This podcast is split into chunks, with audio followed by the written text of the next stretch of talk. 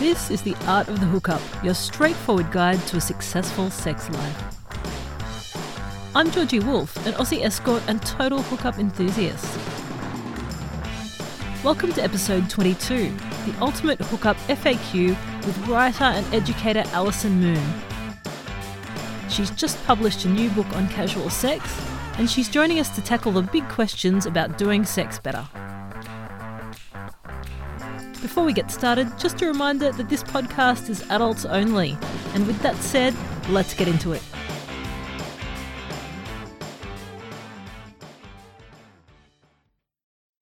Hi, this is Georgie here. I'm a writer, sexual adventurer, and independent escort from Melbourne, Australia. My mission is to talk honestly about all the stuff you need to know to have a great hookup. And by that, I mean finding the people that are right for you, negotiating amazing sex, and walking away feeling good about yourself. Earlier this year, I got some pretty exciting news. I heard on the grapevine that legendary writer Allison Moon, the author of Girl Sex 101, was working on a book about how to have good casual sex. And now it's here. It literally launched today. Her book, Getting It, has just been released. It's a comprehensive, inclusive, and fun to read guidebook that covers all the bases of hookup culture, from first moves and sex etiquette to navigating non monogamy and sexual health. I'm excited to announce that Allison herself is joining me today. So, for this episode, I've put together a list of some of the really big questions that listeners and readers often ask about hookups, and I can't wait to hear what she has to say. Allison, thank you so much for joining us today. Thanks so much for having me. I'm super excited about this. Um, I love Girl Sex 101. It's I think it's probably the most conversational, accessible book I've ever read about sex. So when I heard that you were actually writing a book about casual sex, which is totally my jam, I got super excited about this. Oh yay! Thank you so much. But uh, look, uh, just in case anyone isn't familiar with your work, would you like to give us a quick spiel on who you are and like what sort of stuff you do? Sure. So, um, my name is Allison. I am a sex educator based on the west coast of the United States. And I teach workshops and I write books. And most of those are about, you know, teaching adults how to have more sexual pleasure in their lives, how to have better relationships in general. Mm-hmm. And the book that really put me on the map is called Girl Sex 101, which is a guide for women about how to have sex with women. And uh, I realized that there was just kind of a gap in the market. There were books about lesbian sex out there, but I wanted one that really spoke to my generation, that was very mm-hmm. conversational, mm. that didn't feel too didactic, that didn't feel too um what's the way to say it? I just feel like, you know, I wanted to feel like I was a big sister giving good advice, not, you know, a professor teaching a, a, a course, right? Oh my God, it felt that way. It was totally like that. Oh, good. That's, I mean, that's exactly what I wanted. And I also wanted a book that was trans inclusive. And uh, that became a huge selling point for the book because so many trans girls are left out of the conversation when it comes to mm. having sex. And so this book is trans inclusive. Ta- I talk about what to do with penises, um, if they're attached to your girlfriend or if they're attached mm-hmm. to you. Um, basically, what I love about this is that the book is you know reached far more people than I ever could in my workshops and it's gone around the world and it's reached a lot of really great people including a lot of straight men which I love. Mm-hmm. I have so many straight male readers because they understand that the uh, sex education that they may have gotten was also not as fulfilling to their mm. partners as it could be. Um, yep. so you know it's kind of like a guidebook to how to have sex like a lesbian in some ways and so that's been really fun as well. I was going to ask about that actually because I think I just don't think there's there are many good um, resources for for straight blokes. Um, and certainly, um, when I was getting my head around being bi curious and bisexual, the Girl Sex 101 was the only thing that really felt like getting advice, like you said, from an older sister, as opposed mm-hmm. to reading some sort of textbook. So I was super curious as to whether straight people might have jumped on that bandwagon too. Yeah, and I think it has to be a per- certain kind of progressive straight person, right? Like I think that they have to. I mean, it's certainly men. I think straight men. I feel are often left behind in sex yeah. conversations, which I think is kind of horribly ironic, right? Um, and I think often straight male sexuality is is pathologized in some ways, and I think mm. it's not necessarily the fault of straight men; it's the fault of this idea of the patriarchy, right? And so I think mm-hmm. that you know, when a man is realizes, hey, maybe I didn't get the right education, and he reaches for books that are queer focused, that are female pleasure focused, I think he does himself and every woman in his life a great service. Oh um, my god! And so yeah it's been really nice to know that like there are people who find the book that way. And then getting it came out of that because i realized that it probably a good you know 25 to 50% of my readers were straight men. I wanted to write a book that Whoa. actively included them too. And so i wrote getting it which is a book for all genders all orientations all about better communication and better skill sets to have you know better hookups and better casual sex that is such a cool way of arriving there, starting with a niche group and then actually realizing that everyone needs this stuff so much so that um, that everyone's reading the niche stuff because we just really need good sex advice. We need it so badly, mm-hmm. um, and we need wonderful. to not be scoldy. And I think that this is the oh. the big thing for me is that yes, I mean my my books are very conversational, and some people don't like that. Some people don't like that I'm using slang and being kind of goofy, and that's fine. You know, if that if that's your tastes, that's fine with me. But I really wanted a book that was fun to read um, yeah. because again, like if we're dealing with something as fraught as sexuality, as frightening to so many people as sexuality. I want them to be ha- have fun and and learn something while laughing. It's just a much better way of of getting inside people's heads and teaching them something. Um, not telling them that they're mm-hmm. bad for wanting certain things or wrong for doing certain things, but here's a way to consider it and let's you know let's enjoy ourselves while we're having that conversation. I do think that there's a, and it kind of, I get a bit mad about this. Like, I'm a big fan of cutting through the bullshit, and I do swear a lot in this podcast, so I apologize oh, in advance. but I think, like, when we feel like sex information has to be all academic and shit, we really exclude a whole lot of people who just can't get their heads around that stuff. And I think that's not fair. It's not fair to exclude people who might be uh, not as into reading wordy books or not into mm. reading academic shit. Like, it's it's pretty uncool.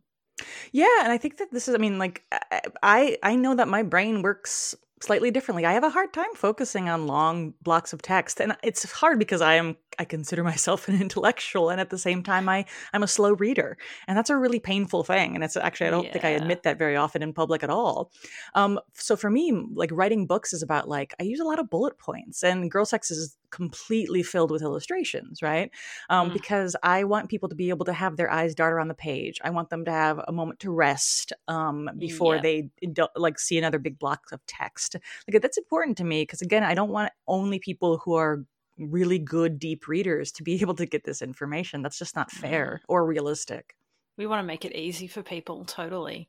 Mm-hmm. Um, and in the spirit of making things easy for people, and because I know this is totally your wheelhouse and you're all mm. over this stuff, I thought I'd just put together the the biggest questions I could think about around casual sex and throw them all at you. Would that does that sound like fun? Oh, I love that. That sounds great.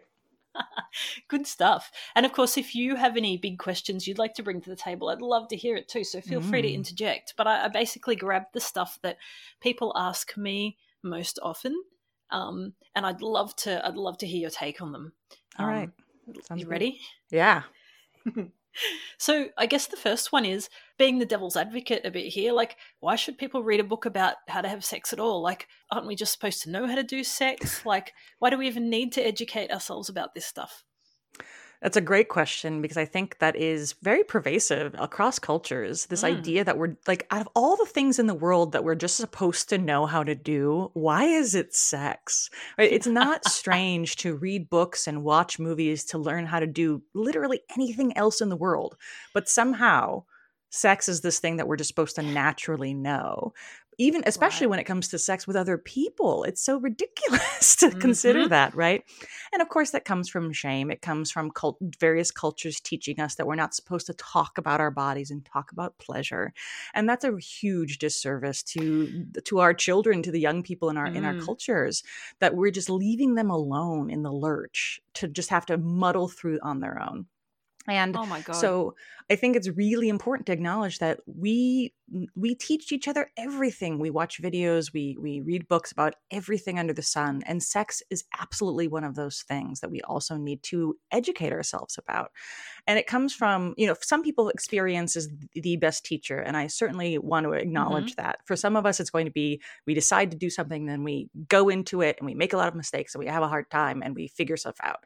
And there's mm. a, a lot to be said for that around sex as well. However, when we're dealing with something as fraught as sex, making mistakes often means breaking hearts, hurting people very badly, Trauma. hurting ourselves really badly. Yeah, traumatizing ourselves or other people, and just putting ourselves in situations that can cr- create a huge amount of pain for a lot of different people. It's just a little bit too fraught. And again, like just like I would prefer people read a book about how to wire a lamp before they just go in there and grab a bunch of wires. It's we have to treat it treat it with that same amount of reverence and respect. Uh, that it is a challenging field uh, of knowledge, but it's an important one to educate ourselves in. So I think it's great for people to educate themselves before going into it.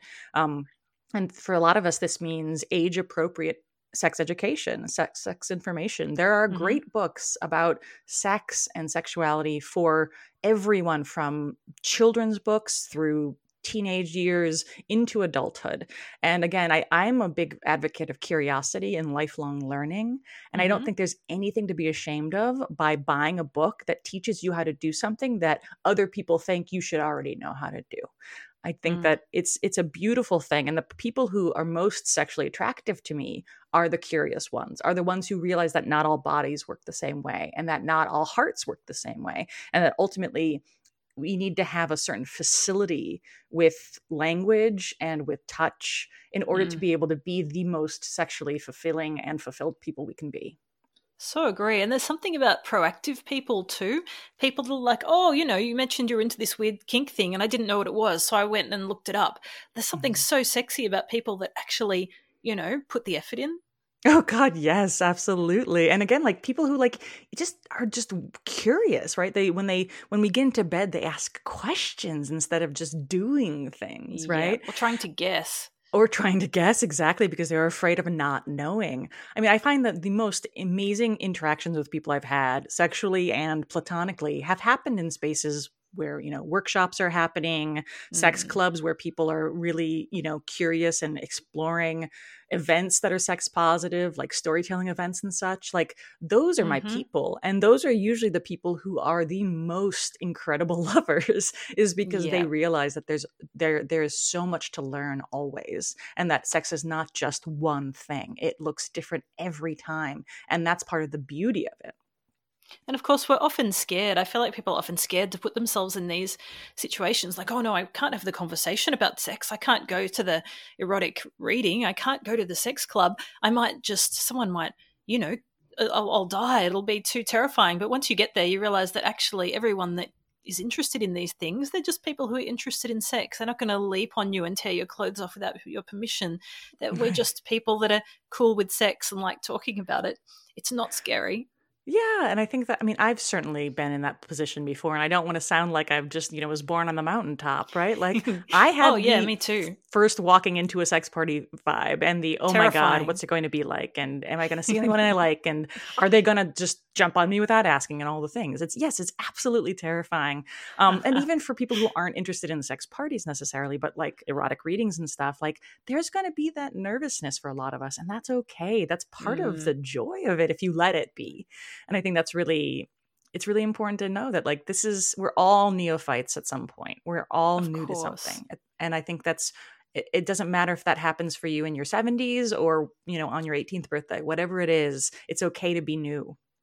And we're still going to be nervous about sex even when we even when we're sex educators even when we've been doing it for years or even when we're 70 we're still going to go on a, a date or have a one night stand or whatever and be nervous about it because you know this stuff is kind of vulnerable oh yeah i mean like when you when you're with someone you really like it doesn't matter how old you are and how many people you've been with before that suddenly the stakes feel huge yes. And so I, I've definitely, and I've had that even recently where I'm with new people and I'm like, oh my God, my heart's beating a, a million miles a minute. And will I touch them in a way that they like? And will Oh. we find compatible things? the Because that- feels I know. and I think that like when we learn to like treat that as part of the joy of sex rather than the, horrible part of it, I think that's when things get really fun and interesting. Mm. My gym coach calls it um, getting comfortable with being uncomfortable. And Mhm. obviously, when it comes to sex, we should never push ourselves into an uncomfortable situation. But those nerves you're talking about, the sort of excited, nervous, little little bit of safe amount of risk type uh, feelings, like that's the kind of thing we do need to get comfortable with. The I'm about to have a sex conversation nervousness, or the I'm about to try something new that I find really sexy nervousness. Like that's that's important stuff. You wouldn't want to, you know, kill that off because we wouldn't enjoy it as much. Totally. And I think that there's even a, another distinction I'd like to add, which is the difference between feeling uncomfortable and feeling unsafe. Right. Yes. And, and again, it's going to feel different for everybody. And depending on how we're wired and depending on how we were raised, we might have a hard time telling the difference. And I certainly acknowledge that and understand that. And I think that's a really good thing for us to really get clear on for ourselves. What's the difference? How does it feel in our bodies? Because Mm. then we can make choices that can feel edgy or scary, Yep. but exciting scary. And we can get ourselves Safe out of scary. situations that feel unsafe, not good, this is a bad thing. And the better we can get at listening to that distinction for ourselves, the safer and the more, you know, fulfilling our sexual experiences will be. So it kind of feels like maybe reading a book about casual sex, for example, might not may- it may not stop us from feeling nervous about sex, but it will help us feel safer about sex, in particular about casual sex. Yeah, and that's the, I mean that's the kind of the trick of of getting it is that it's not about, you know, how to get laid tonight. That's not what my book is. And if people buy it expecting that, I am I'm sorry, I'm going to It's not a disappoint pickup you. guide.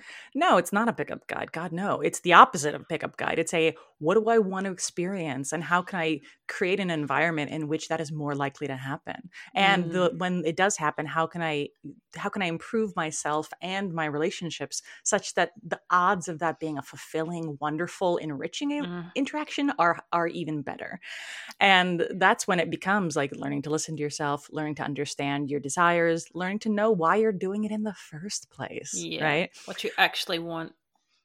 Yeah, exactly. And and because that's the thing like there are plenty of reasons to have casual sex. Only one of them is sexual pleasure. There are a ton of other reasons to do it. Mhm. And so the clearer we can get in our reasons, the more likely we will be able to generate interactions that fulfill those reasons. Such a good point. And I think this probably pretty neatly brings me to my next question, which is in your opinion, and again, this is a bit of a silly question, in your opinion, like what's better? Is hookup and casual sex better or is relationship sex better? What's more what's more fun? What's more enjoyable? What's your opinion? Well, I mean, I think it's the the difference between like wh- wh- which is which tastes better, like a five course price fixed meal at a fancy restaurant, or a burrito at in the Oh. mission at three a.m. after The burrito in the mission. I've been there. Oh my god. And this is the thing it's like there are different things for different times and different tastes and i would certainly never say one is the better than the other. Um, i've been partnered for 15 years to my my primary partner. We have an open relationship Mhm. and we have wonderful sex. Even through the pandemic it's been hard. Our sex lives have really taken a hit. Yeah. Um, but uh, you know we've we've had wonderful sexual interactions and at the same time i really love hooking up with a new person and having hot you know Mhm. outside of the bathroom at the club kind of sex too um, i think there's a lot of there's a lot of range of it and so for me like the best sex is the sex that you want to have right Yes. and so, for, and it, I say this often with non monogamy too. I teach a lot of polyamory workshops. Is that like neither one is more evolved? Monogamy is a perfectly legitimate choice as long as it's a choice. But a lot of As people don't realize what you that they- want. Yeah, but a lot of people don't realize they have the choice. And it's the same thing with casual sex. Like for some people, your slut phase may last your entire life. And if that makes Mm. you happy, that is awesome. And for some people, they may never want a slut phase. And that's also awesome. But I want people to to know and opt into the sex that they want to have, knowing what their actual options are. Mm, don't just take the default position. Right. Yeah. I think uh, I think I might be. I'm going to go off and get the best sex is the sex you want to have on a t-shirt. That's the best the best slogan ever. Totally agree. And personally, I find because I am in a, a couple of relationships, um, and I find that non-monogamy helps my relationships with my long-term partners. So, like you said, having that excitement of being able to go off and meet new people, and then I can sort of take that excitement back to my relationships. So, Mhm. really, it does really help. They sort of go together really well for me. But like you said, everyone's different, right? Yeah, but I think that also like what you're pointing to is a is a function of casual sex as well, or it can be, which is that you know when you sleep with different people, you're going to learn new things about yourself and other people. Mm. You're going to learn new ways to be touched that you hadn't been touched before. You're going to learn about new kinks that you didn't know you were into, but suddenly with that person really worked for you. And you're going to learn so much about other people's bodies and how pleasure works for other people Mhm.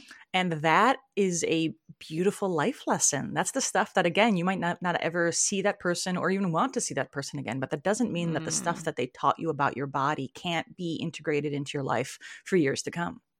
Yes, good sex is personal growth, and personal growth is good for your relationships as well. Mm. Yeah, excellent. So this might be a bit of a um, uh, garden variety. Uh, this might be a bit tricky. Um, but question three is um, what's the number one thing that you wish people did better when they hook up? What if you could just change one thing about the way most people hook up? What what would you like to see change? Oh, that's a that's a really good question. It's pretty broad. no, but it, I think it's it's I think it gets to the heart of it, right? So many people find casual sex unfulfilling, and right. it's I don't think it's it's casual sex's fault, right? It's almost so the think, default position. So it's right. sort of like, oh, casual sex is supposed to be shit because it's casual, but uh, that doesn't make sense to me. Like, why no. why go into the effort if it's going to suck? Yeah, exactly. No, no, no. I casual sex doesn't mean that it's meaningless. It just means that it's fleeting, and I think that's okay. Mm. Um, I think to answer the question though, um, I wish people asked more questions and listened to the answer and i think that's the really big part because you know some so many people are afraid to ask questions in the first place because they don't want to mm. feel stupid right they don't want to feel mm-hmm. ignorant but then they also, even if they do ask the question, oftentimes they won't listen truly to the answer and also the energy behind the answer. Oh. And this is oh. where we have to really learn to communicate better is that we have to learn to be honest with ourselves and with our partners. We have mm-hmm. to learn to say, instead of, you know, whatever you want, babe, to actually say what we want. Um, and we have to be willing to be vulnerable because sometimes those things that we want can feel weird or awkward or too pervy or kinky for other people. And we have to still be willing to to take that risk and to say this is what i want this feels good to my body and this is what i don't want and this is what i don't want you to do and i think that if we just talked more really i mean just mm-hmm. talked more i and this is something i talk about a lot in my book and just in life is that for you and i georgie the, the sexual rebels in this world we have we know something that a lot of people don't which is that great sex, especially you know sex that happens in orgies and wild parties mm. and and uh, on you know dates for money and all the things. Mm-hmm. There's a lot of talking. There's a yes. lot of talking. We we negotiate. We talk about what we like. We talk about what we don't like. Right. We talk about touch that feels good. We talk about things that we've enjoyed in the past that we'd like to try again. We talk a lot, and I mean, people don't see this in porn, but in porn they talk a lot. They just edit that yes. stuff out, right? but I wish they didn't. I wish they didn't. I know, yeah, and I, I think that this is something that I, I want people to know because because talk, the the more you talk about it, the better it can be. And I think that this is this is just a, I see this as a, just a, a giant problem, especially about mm-hmm. among younger people who are in, enjoying sex. They think that they have to know everything right out of the gate, and mm-hmm. therefore mm-hmm. you just muscle through bad situations or things that don't oh. feel good. Because rather than thinking I don't like this kind of touch, oftentimes they'll think I don't like this kind of touch. What's wrong with me? Yeah, right? I must have done something. I must have done something. My body's not built right you know all of these things where we blame ourselves for for, for interactions that don't feel right and that's yep. a problem we need to t- and if we talked more about things like this if we and even in like not out of the bedroom like if we talked more over brunch with our friends about the details of sex that are interesting mm. to us, the fantasies and fetishes we have, the more we'd realize that everyone is so different and that right. so many people like different things. And that, you know, if you like your clit touch this way and I like my clit touch this way, it doesn't mean that either one of us has a has a broken clit, right? It just means that we just like different things.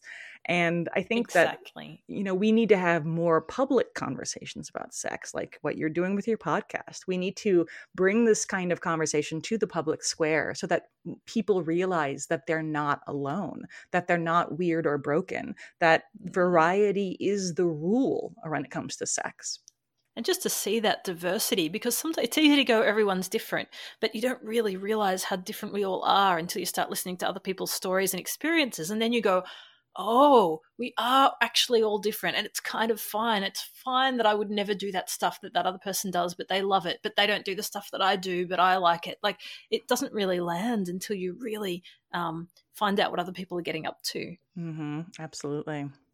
I'm kind of interested what you say about muscling through things too, because I kind of feel like um, my learning around consent and stuff like that is is pretty recent for me. And what I've noticed is that I did like when I was younger, I did just sort of go, "Oh, this doesn't feel great, but it must be my fault." So I'll just shut up and go with it. Um, and what I've like the way I think about it now is like when we when we ignore stuff that makes us feel bad during sex and we just put up with it, we're literally training our brains to um, to accept that it's okay for us to feel bad and for us to have things done to us that we don't like. Mm-hmm. Um, and I, I kind of think I, I, wish that I'd learned that earlier, rather than going, "Oh, it's fine. I'll just I'll just put up with it this time." But it, that in fact, every time I put up with something I didn't like, I was actually training myself to disrespect my own needs, uh, mm. uh, which kind of it's kind of shit. That's a really effective framing. I appreciate that a lot. It's absolutely true. And again, like I think that when we have sex with someone that we think is cool and they think we are cool, I think we're doing not only ourselves, but also that other wonderful person a disservice mm. by sticking with things. And they think that we like it. And so we just kind of lay back and take it.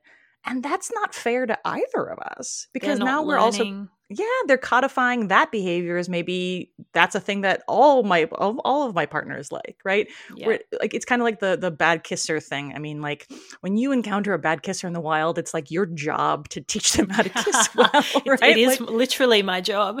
Right exactly.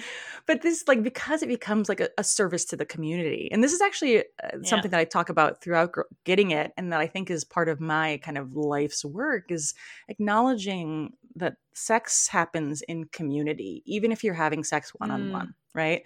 That we have to raise the sexual intelligence of our entire community, yes. not just the people we're having sex with. And the way we do that is by, again, speaking up for what we need and asking good questions of our partners and encouraging them to speak up for what they need. Mm-hmm. Because then you're raising that sexual the sexual cachet of your community and mm and especially like when you have like a casual sex interaction and you teach them something or that you tell you speak up about that they're going to hopefully integrate that and remember that and so that the next people that they have sex with they'll have a little bit more education about bodies mm. pleasure communication and i want people to again like this is kind of back to the pu- sex talking about sex in the public square the more we have those conversations in public, the better off everyone's sexual health is. And I mean this in like yeah. a really kind of heavy way too. Like, if you're the person somebody feels safe to talking about f- sex frankly with, you might be the person that they disclose a really traumatic experience to.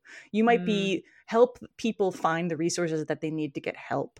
You might help people feel safer going into spaces like there is there's a ripple effect that when you become a safe person sexually suddenly that affects everyone you interact with and i think that's yeah. really important and this is not just communities, as in if you're in a niche community, such as the queer community or the kink community. This is hookup culture. You know, this is how we change hookup culture by mm-hmm. actively mm-hmm. going, I'm going to be a better person so that that spreads around. And it does work.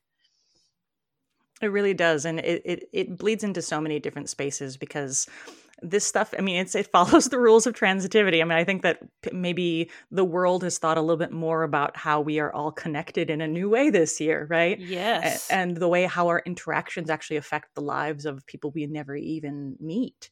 This um, is true.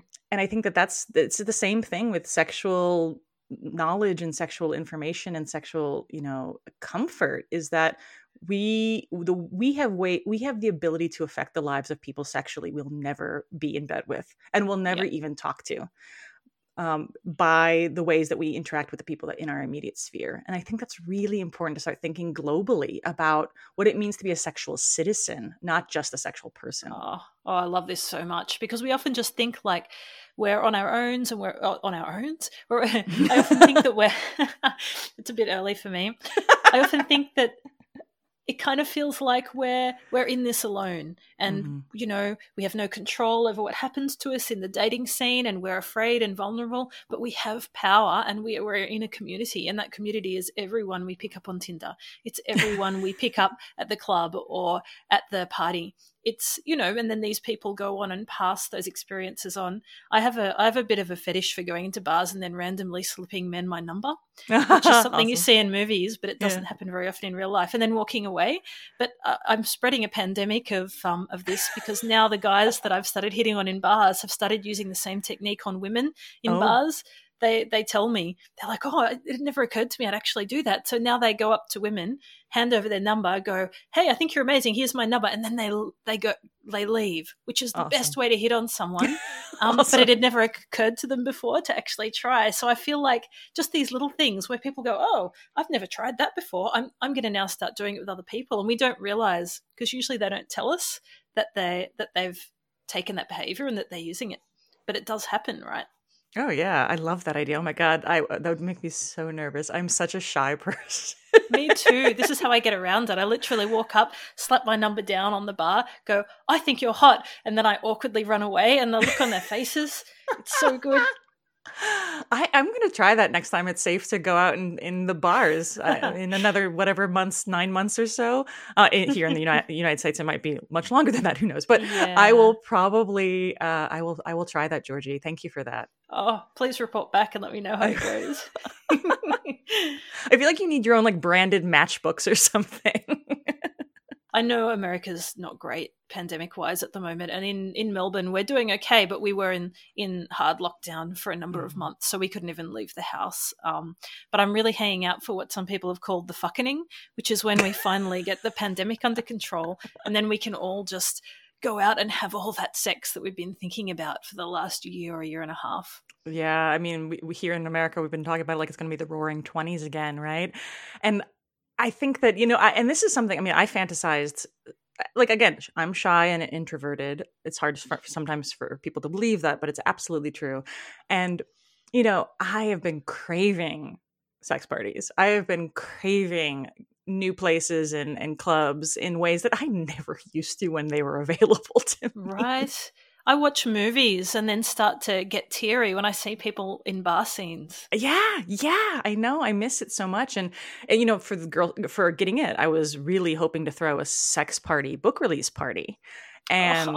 I, I know and i'm like oh it's so sad and so maybe maybe when it become we'll do a we'll do a re-release when it's when it's safe to do because yeah i oh. there's something really special that happens in spaces where people are sexually expressed around one another especially yes. around people you're not actually having sex with there is something so healing and beautiful about watching other people engage in sex because again like you know we learn by watching often and right now we most of us we use porn as the way of watching, which I don't think is a great educational medium. Yeah, it's it's an entertainment medium, which is fine. But again, mm. I watched The Lord of the Rings last night, and you know I'm not going to do half the things that Aragorn or Legolas are doing, but I appreciate watching them do that, right?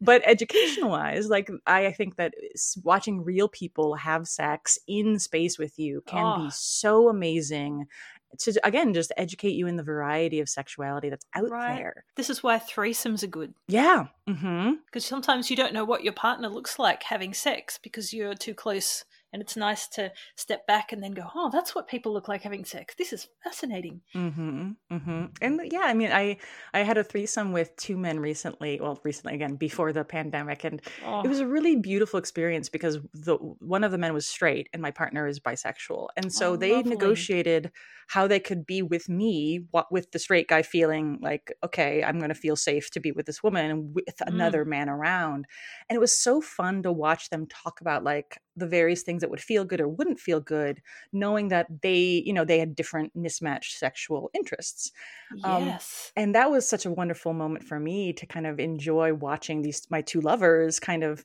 find the middle ground that would feel really good for them and then getting to experience that middle ground and having a great time Oh, that sounds so amazing. This mm. might be a good time to ask my next question, actually. Again, we've beautifully brought it right to this one, which is like, how can we talk about safer sex and also just sex in general without it being awkward? Because it sounds like obviously that would have been a big conversation for you guys mm-hmm. uh, so that everyone was comfortable. How do we have these conversations without it feeling weird and awkward?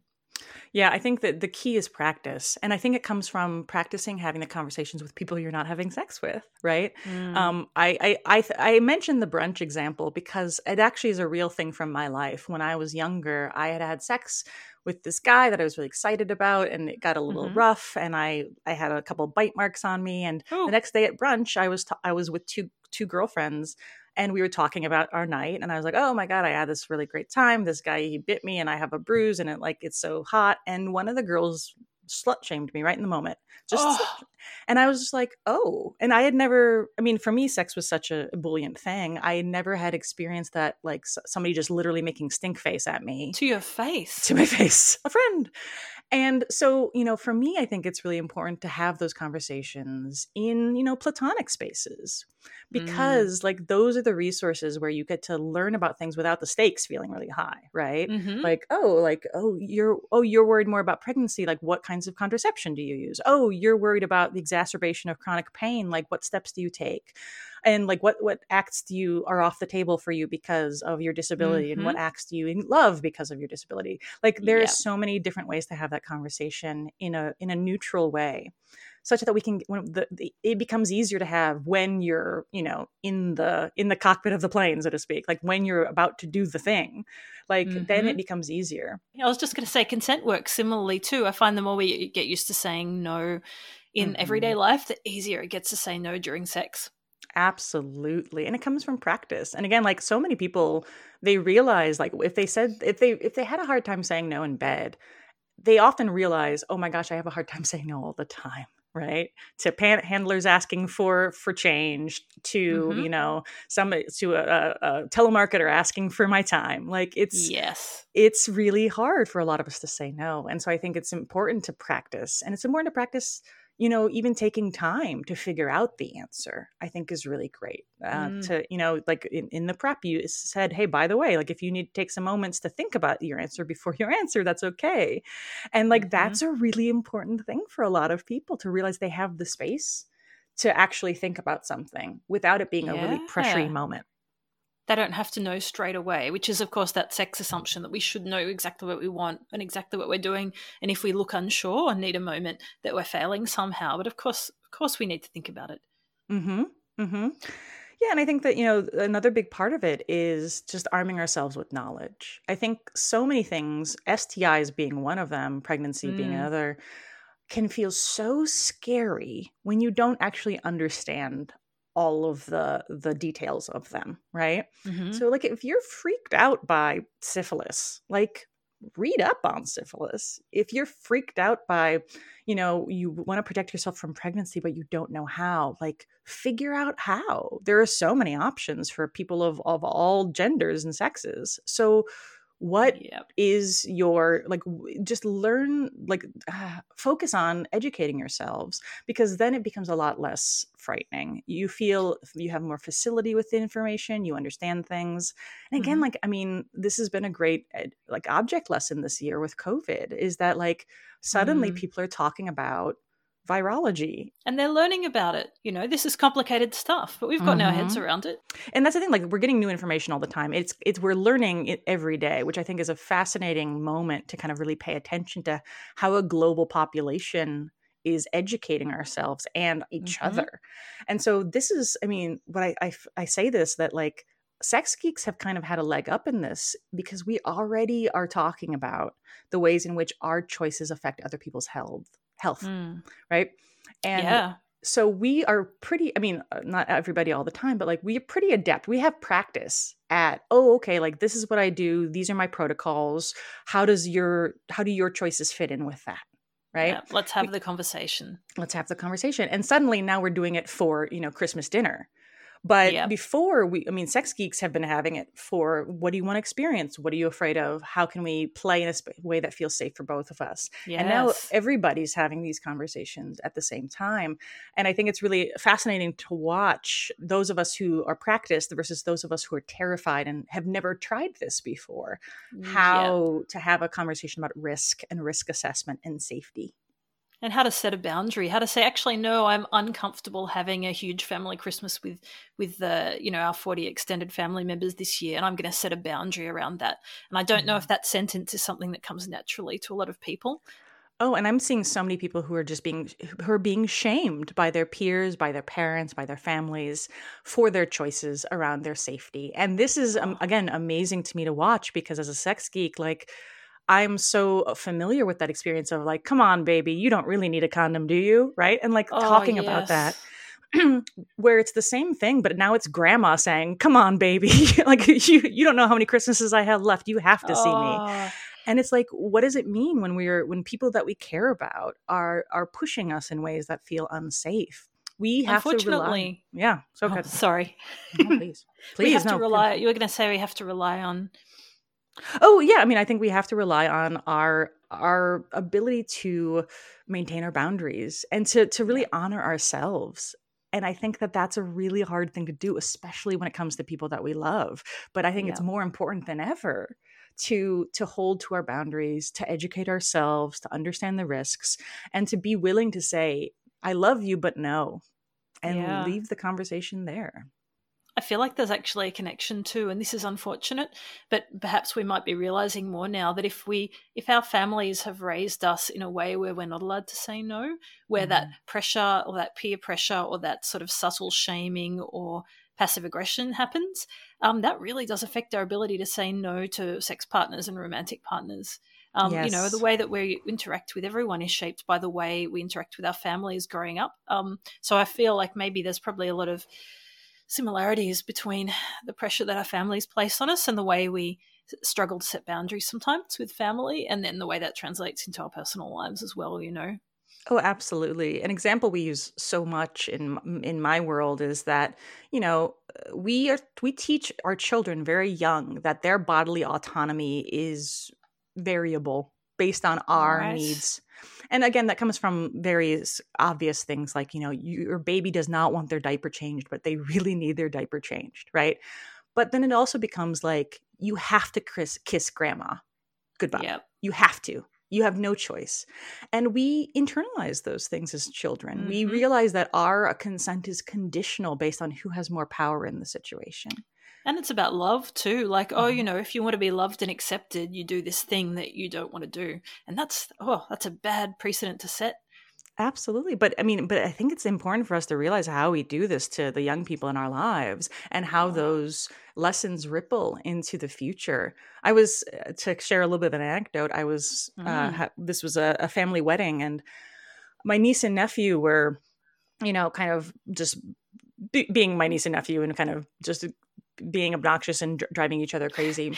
And my niece started crying and because mm-hmm. her brother was being too rough with her.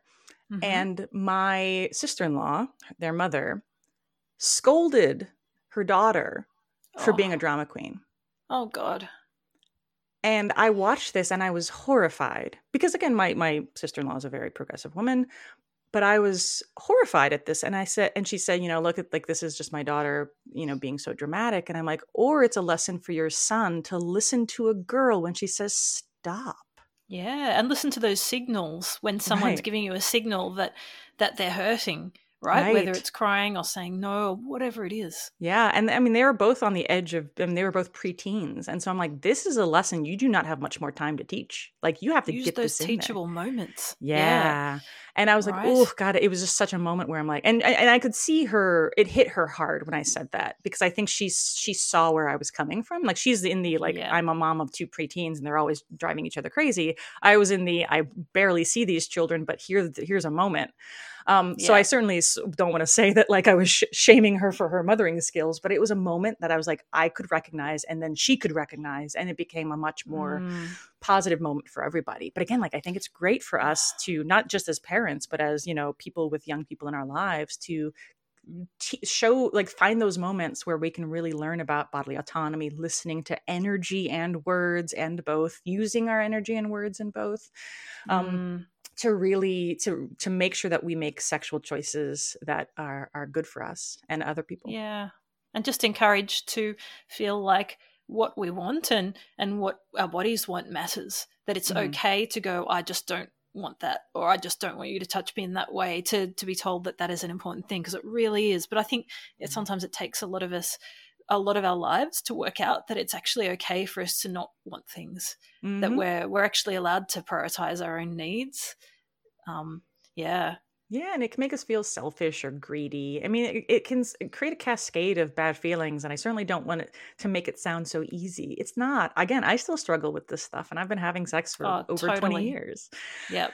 But I think it's just again, it's lifelong learning. It's realizing, oh, this is hard, but also necessary. It's I'm afraid that they're going to reject me if I say I don't want this, but I, I still need to say I don't want this, and being willing to sit with those those challenges and fears and sometimes consequences sex work was really helpful for me mm. with this mm. one because what I found out very quickly was that clients were going to, because they didn't know what I wanted, they were going to ask me for all sorts of things that I didn't want to do. Mm.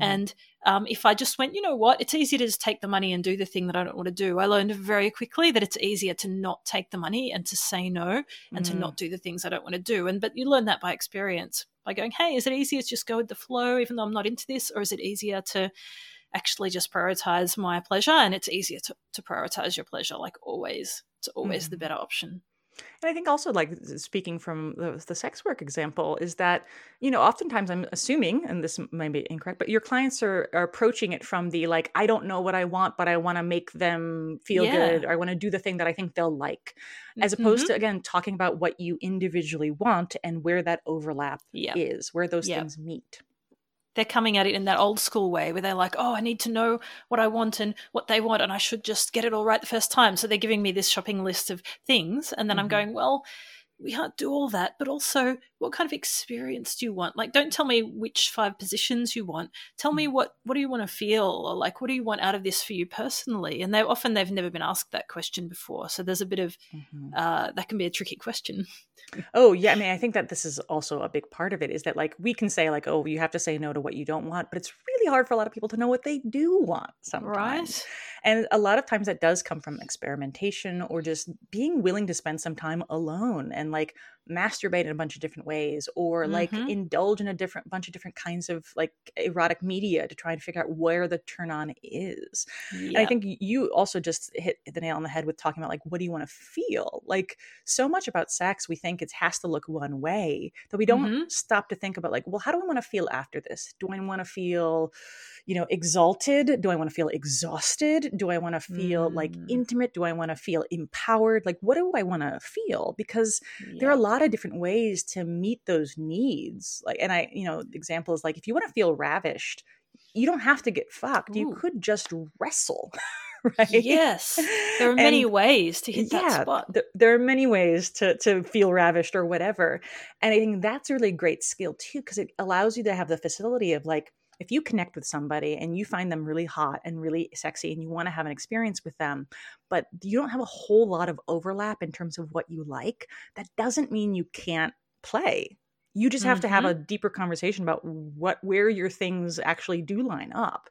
And this yes. is I think really useful because like I've had sex with so many people with so many different boundaries and it's really fun to have that like pre-flight checklist of like okay what are you into like where do we want to go with this because sometimes those conversations last a really long time sometimes mm. you're having dessert and you're talking for 45 minutes before you find the thing that you both want to do yep um, but it's really yep. fun to have that like go through it all and see like where do we overlap what are we into that works I mean, my example is like my partner is not kinky. He's not. He doesn't like pain at all.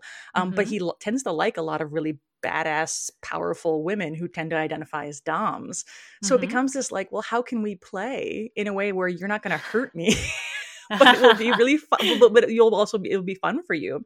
And he has a great story of like hooking up with a sadist in a way that was great because oh she was able to to get her like i'm hurting you without without him actually feeling hurt thing met and i thought that was just such a, a fun example of like creativity and being yes. willing to like ex- open the aperture of what sex can be and really yes. see what else is a- available to you yeah, totally. And having that open mindedness and having that conversation. And incidentally, that's my favorite first date dessert conversation uh, to have. So, you know, are we going to get it on? What are you into? Like, what have you done before that you liked? What do you think? What's on your mind? But then to just go, hey, and it doesn't necessarily just have to be about fucking. Like, mm-hmm. what else are you into? Like, yeah, do you want to wrestle? Have you ever tried X? And just mm-hmm. opening it up. Otherwise, we're just on that same boring kind of, particularly if you're hetero, um, mm-hmm. um, that same boring kind of one way street. Oh, you know, we're going to make out and then we'll have PIV sex and then we'll probably both fall asleep. And uh, there's so much more to life. there is. There is oh, this has been such an amazing conversation. Thank you. I think we got through about maybe half the questions I had, and then we just got stuck into this huge conversation about all this meta stuff that was awesome. Very happy. Oh, good. I guess the last thing that um, I guess um, our listeners really need to know is where can people get your book and what can they expect? Like, give us a little teaser around what's what's in there and what they might learn because I oh, think oh, gosh, this is yeah. going to be a good a good thing for them. Well, yeah, in Australia specifically, I know the Book Depository carries the book, and then pretty mm-hmm. much any other uh, independent retailer, I always recommend re- reaching out, especially nowadays to your indie stores.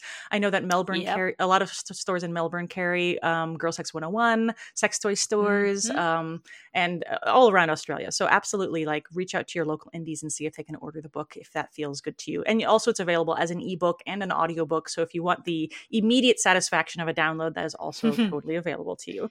And um, if you don't yeah. like reading, get the audiobook because it's a great option for people. Yes, totally. I narrate that book, and my partner Reed uh, does a little guest spot here and there to help me with the dirty talk oh, portions. so, yeah, it was actually really fun. Um, so yeah, so in, in terms of the expectations, I mean, it does really cover a lot of ground. I think you know what the conversation you and Georgie and I, or Georgie, you and I just had, is very mm. much a, a, lot of the book. But at the same time, there is a lot of practical, expl- like explorations of like how to have difficult conversations. Awesome. Contraception, abortion, uh, you know, there's it's a really wide sweeping book. I talk about drugs and you know, and, yes. and different kinds of ways that people interact with drugs and during and alcohol during sex, um, mm-hmm. um, and then also like yeah, dirty talk, how to how to negotiate sexily, like there's a lot of different things. It's it's a pretty big book. My my my editors were working on me really hard to cut it down, and it's now at almost 300 pages. So it's it's pretty oh, hefty. Um, there's a lot to sex. And we there's a lot details. to sex. Yeah. And I mean, for me, also, like we were talking about at the top of this, I like to have the ability to flip around a little bit. So this book certainly, you know, it builds on concepts, but it's, it, you, you can search the index and see, okay, I want to learn more about this and you can just learn mm. about those couple pages and that might be just as fulfilling so there's a lot to cover love it and just to reiterate the book is called getting it by Allison Moon um, highly recommend. I just downloaded it literally five minutes before we started talking, oh. and then I furiously started reading, and then I realized there was no way I was going to get through the book before we actually met up. um, and if people want to find you online, where can they uh, where can they find more about your work? Sure. So girlsex101.com is my website. I'm on Twitter at Hey Allie Moon. Uh, that's A L L I E Moon. Um, yeah, those are the two best places to find me online. Good stuff. Um, I feel like I've learned a lot today. Thank you so much for talking. This has been just a really epic, fantastic hookup chat, and I really appreciate it. Oh, thank you, Georgie. I've enjoyed it as well. Thank you. Thanks for listening. I hope it's been as good for you as it's been for us. If you want to learn more, check out outofthehookup.com for articles, your questions answered, and of course, the book. Please share this podcast with anyone you think might need it. Spread the word as well as the love, and let's make the world of hookups a better place.